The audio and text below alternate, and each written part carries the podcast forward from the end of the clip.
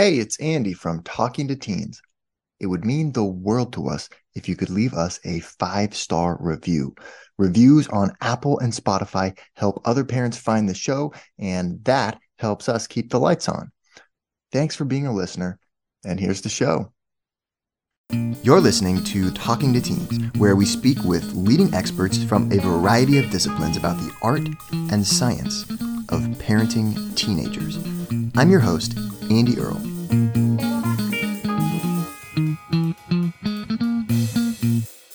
Today, we are here talking with Judy Arnall, who is the author of four books on parenting. Judy is a distinguished Toastmaster interactive keynote speaker. She is the mother of five children. She specializes in child development and non punitive parenting and education practices that enhance family relationships. She's got a really cool method of connecting with your kids and helping them solve their problems rather than punishing them for when they're acting out. So really interested to talk to her about how she developed these methods and specifically how they apply to teenagers. So thank you so much for making the time to be here today. Really, really excited to talk about all this with you, Judy. Thank you for having me, Andrew. I read two of your books here Parenting with Patience and Discipline Without Distress. I'm getting deep into your methods here and really liking what I found. So, okay, I thought it would be kind of cool to start out with like a little bit of your story and kind of how you got started in this whole parenting thing. I mean, you've now written how many books? Uh, it's like a it's like a ton of books at this point. It's hard to keep track and have kind of built this whole empire with these workshops and webinars that you do. What kind of kicked it off? Okay, well, thank you first for having this interview. How I first got into parenting was I grew up with a few what we call ACEs, so adverse childhood experiences. Okay. So when I had my first child, I didn't really have any good models on which to learn parenting. So I decided to read a lot of books, attend a lot of courses, and I had it all figured out. And then by the time my second son came along, as you know, all kids are different, and what was working for first child didn't work for 2nd mm-hmm. child. So I um, tried other tips and tricks. And by the time I had five kids, I had a whole variety of temperament, personalities. But I found out that non punitive parenting worked for every child, no matter what their personality background. So then I raised five teenagers. My youngest right now is 17, and I have never punished them. wow. Never taken their phone away, never taken the door off the room. And uh, we have a really great relationship. And I thought, I got to write a book on this because there are other parents out there. A lot of my friends' parents too raise their kids with no punishment, and their kids mm. turned out fine. And there's this myth out there that teens naturally rebel. The teen years are really hard, and it's not yeah. true. If if you build a good, non-punitive, respectful, caring relationship with kids, you're going to reap the benefits in the teen years. And that's why I've written four books. Oh, so four. Okay. So I thought that was cool. Yeah, that you mentioned that in uh, one of your books that you it was like when your first two kids were kind of like around like 9 years old or something like that, you then kind of had this epiphany moment of realizing that punishments don't work and that you didn't want to you know ever punish your kids again and then your younger kids like were completely raised without ever mm-hmm. having any kind of punishments at all. So what was the kind of epiphany moment that propelled you into realizing that? Well, in a lot of the books I read, there's very few books that advocate non punishment. So a lot of books say, oh, we do positive parenting, and then they tell you how to do timeouts sure. and how to issue consequences. Yeah. And yeah like a lot of parents, I was confused and I thought, oh, consequences are okay. You know, that's positive discipline, but they're not. And the epiphany moment was when my child was eight and I issued a consequence and he said, Mom, it's you imposing it on me. I'm not choosing the consequence. And Mm. I also realized that it impacted our communication because he felt really disrespected. He felt that I was being too hard and he wasn't having input into problem solving. So, so then at that moment, I decided I'm giving everything up. Um, timeouts, consequences. I'm going to treat my kids like I treat my partner. And right. um, we're just going to problem solve everything. And the funny thing is, is that it works really well. I, if people trust the process, kids love the process and it does work. Sure. Okay, so you talk about problem solve everything, but then it's a little more complicated than that because as you kind of have in in this book parenting with patience, kind of like a three-step method and you start out with kind of like taking a time out from whatever is going on and and kind of like that's the period where you sort of kind of calm down, I think, and then you take like a time in where you really kind of like connect and uh, you know, active listen or empathize, I think, with kind of what is going on with the the kid, and then you have the problem solve is more like step 3 from the way I, I read this, where then that's when you kind of like do collaborative problem solving with the kid and figure out like what the solution is going to be. That's right. Yeah. I think in all kinds of families, feeling angry is normal. It's normal for kids, it's normal for parents. And if there's one tip I can tell parents in looking back over my 27 years of parenting, it's that we have the executive function skills. We need to get a grip of our anger first. Yeah, the kid is not going to do it. yeah, you can't expect kids to do it. Right. Somebody has to be calm. So um, take take time out. Take a half an hour. Take 20 minutes to just calm down Mm. before you say or do anything. Put the kids in a safe place if they're little. If they're older kids, just tell them you're going to take a time out for yourself and calm down and come back and deal with us. yeah. And then everybody's calm. You can put your heads together and fix things together. Now, for little kids, after the parents calm, which is step one, step two is you kind of have to help them calm down because they don't have Ah. that self control ability yet to self regulate and they need an adult's help. So get yourself calm, get your child calm, solve the problem. It's easy three steps. It's funny that you jump right to talking about anger because that's what I noticed was really a theme in a lot of the book. And I think you're so right. It's like, you know, what, what parents have problems with is like discipline, but step one is like getting control of your own anger because the discipline is related to a lot of times is punitive is like, you know, you are mad at the kid and you want to kind of punish them or get back at them a little bit. Like uh, when we're angry and our amygdala is going crazy, like it's really hard to, you know, think rationally and sit there and like come to a rational agreement with the kid. And I noticed that so much of your book was about managing your own anger as a parent and then helping your kid to manage and deal with their anger and helping them to learn strategies for how to communicate about it using these I statements. But I wonder if you could talk just a little bit, you know, more deeply about as a parent, what do you do in that situation to start getting control of your anger? For a parent, I think getting control is at first accepting that you are angry, that you feel angry, and that's okay. Mm, Um, feelings are okay. We have limits on behavior. So, ah, I list about 70 ways to neutralize your anger in the moment, which is the next step. And okay. one of one of my favorites right now is to go in the bathroom and yell in the toilet and flush it. right. And that way I'm not yelling at my child. I am feeling my anger, but I am dealing with it in a way that doesn't scare anyone. Mm, and I get a very clean toilet too. and then sometimes I just need time to get away and think about what I'm going to say, what I'm going to do.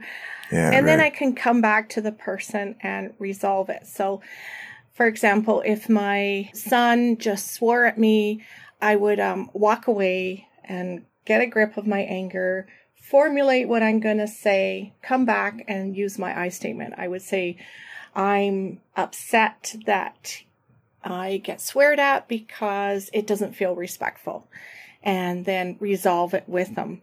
But Mm. anger is normal. Every parent feels anger. Yeah. And I think our first instinct is we want to hurt back. And that's when we say, You're grounded for the next 30 right, years. Right. And then we're never going to follow through on it because when we're not angry anymore, And we feel bad. Yeah, right. right? We look like we don't have any integrity. Yeah, we're, we're not consistent with ourselves anymore. Right, totally. Yes, yes. Uh, so it's like, yeah, the solution is not to have made the threat that you don't want to keep in the first place, which means that we really need to uh, get good at this, you know, anger management strategies. I like that you start out with accepting it because I think a lot of times we feel like we shouldn't be feeling that way, and and that just makes it impossible to deal with it if you're not accepting it. But a lot of times we try to like tell ourselves like, I'm, oh, I'm not, no, I'm not, I'm not mad, like, but um, I don't know, it's not really productive, right? No, it's okay to say, I'm angry. I'm feeling really angry right now. Yeah. And we own it, right? When we say, I'm angry, we own it. And then it's up to us. I'm not angry. Like, I'm not. I'm not mad. No, it's okay. Like I, I don't know. Uh, I, I, I feel like that's like the instinct a lot of times, though. For some reason, you know, is like to just like uh, try and think if we just like don't talk about it, yeah, it'll just kind of go away. hmm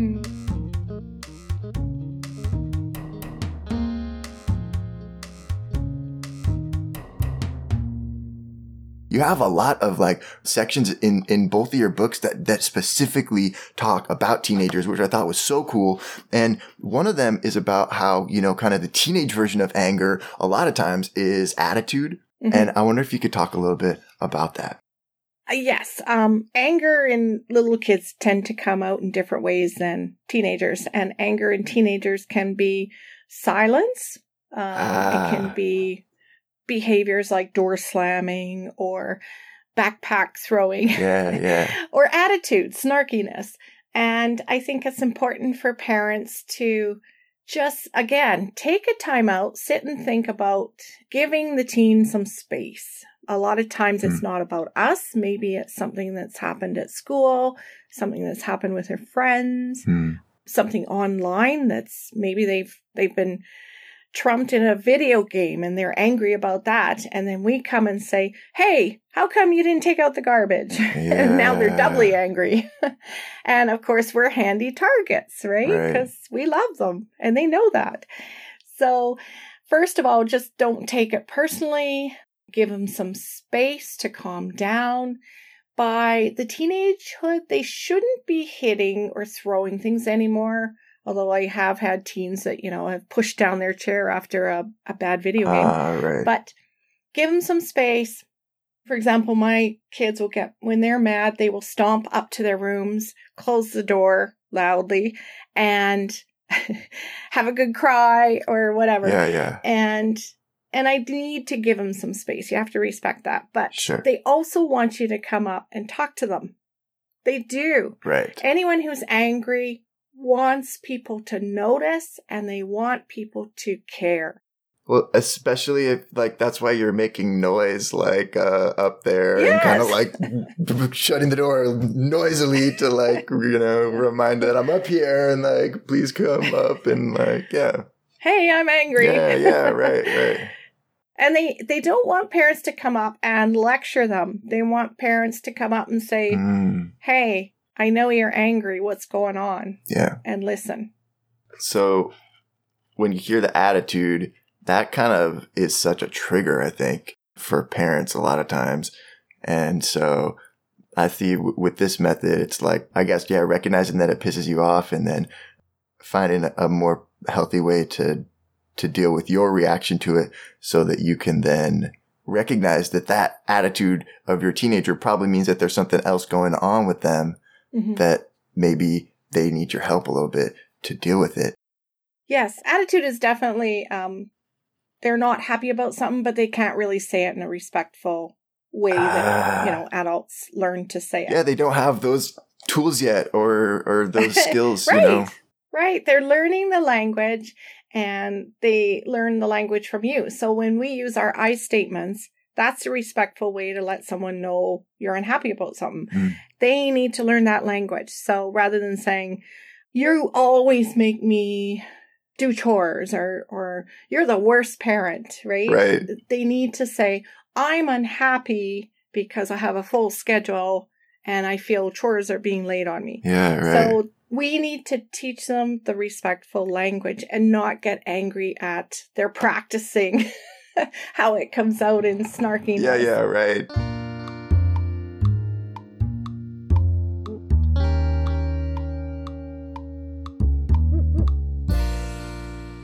the thing is, you write about this in these books, like, oh yeah, how, you know, kids need to learn these skills. And I'm like, wow, a lot of adults I know need to learn these skills of kind of being able to communicate your needs, you know, and be assertive about your needs in a, a nice way to people, you know, in a way that like is respectful and maintains the relationship.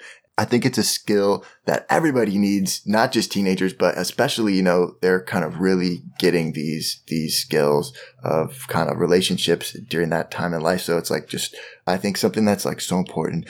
So I felt like I learned a lot about uh, how I should communicate with people in my life from reading this uh, section on I statements here, collaborative problem solving. Could you just walk us through a little bit like how that worked? You kind of mentioned an example of it earlier, but how how do you do that and kind of like come up with the right, you know, formula for those those I statements? Okay. So an I statement, generally a confrontive one, is usually three parts and it conveys a feeling, a um, description of what the behavior is, and the effect on a person. Yeah. So when I say to my teenager, I'm feeling annoyed because I would like to make dinner but there are dishes all over the counter that are not put away yet. So hmm. my teenager then knows how I'm feeling. Right. So they either do it or not. so if they don't do it, then um, then we go into problem solving. And if you don't punish kids, teens especially, they're willing to problem solve with you because they have some skin in the game. Yeah right?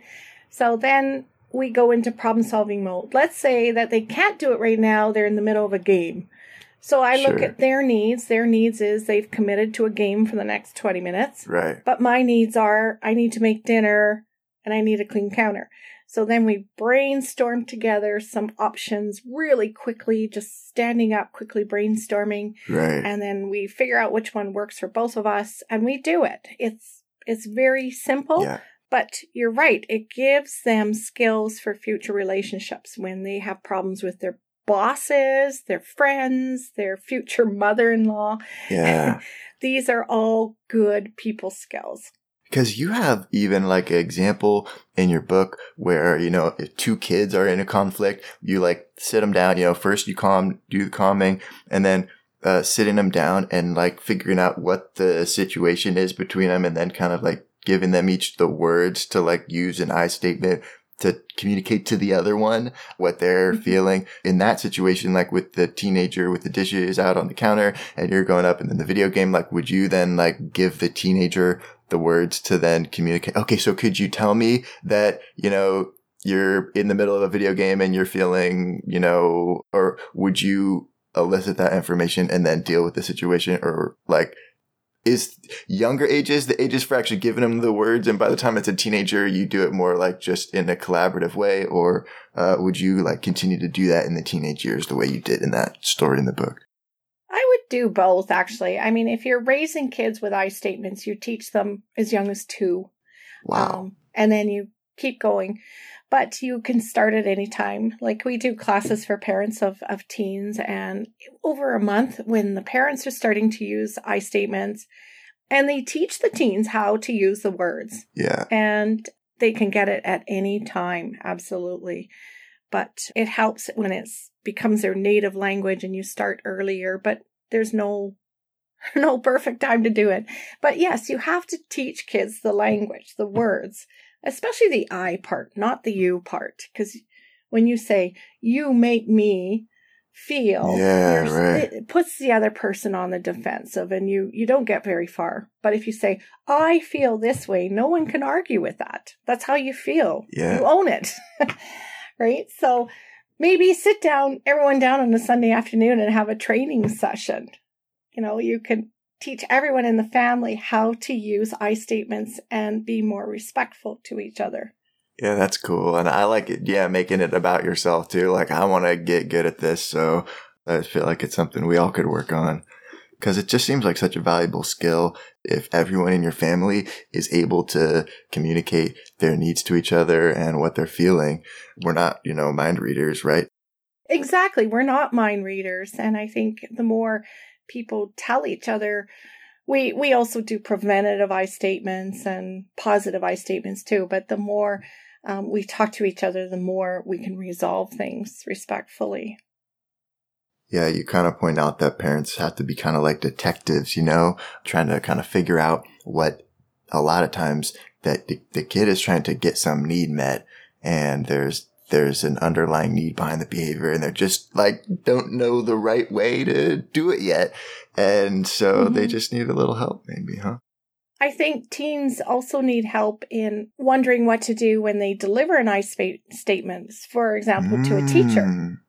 Right? And the teacher doesn't handle it very well. And then we can teach kids how to active listen back to that teacher's resistance. And that's a really good relationship skill. It's very hard to do, but it is so helpful in in their way to to get along with, you know, authority figures and other people in their lives. Yeah, yeah.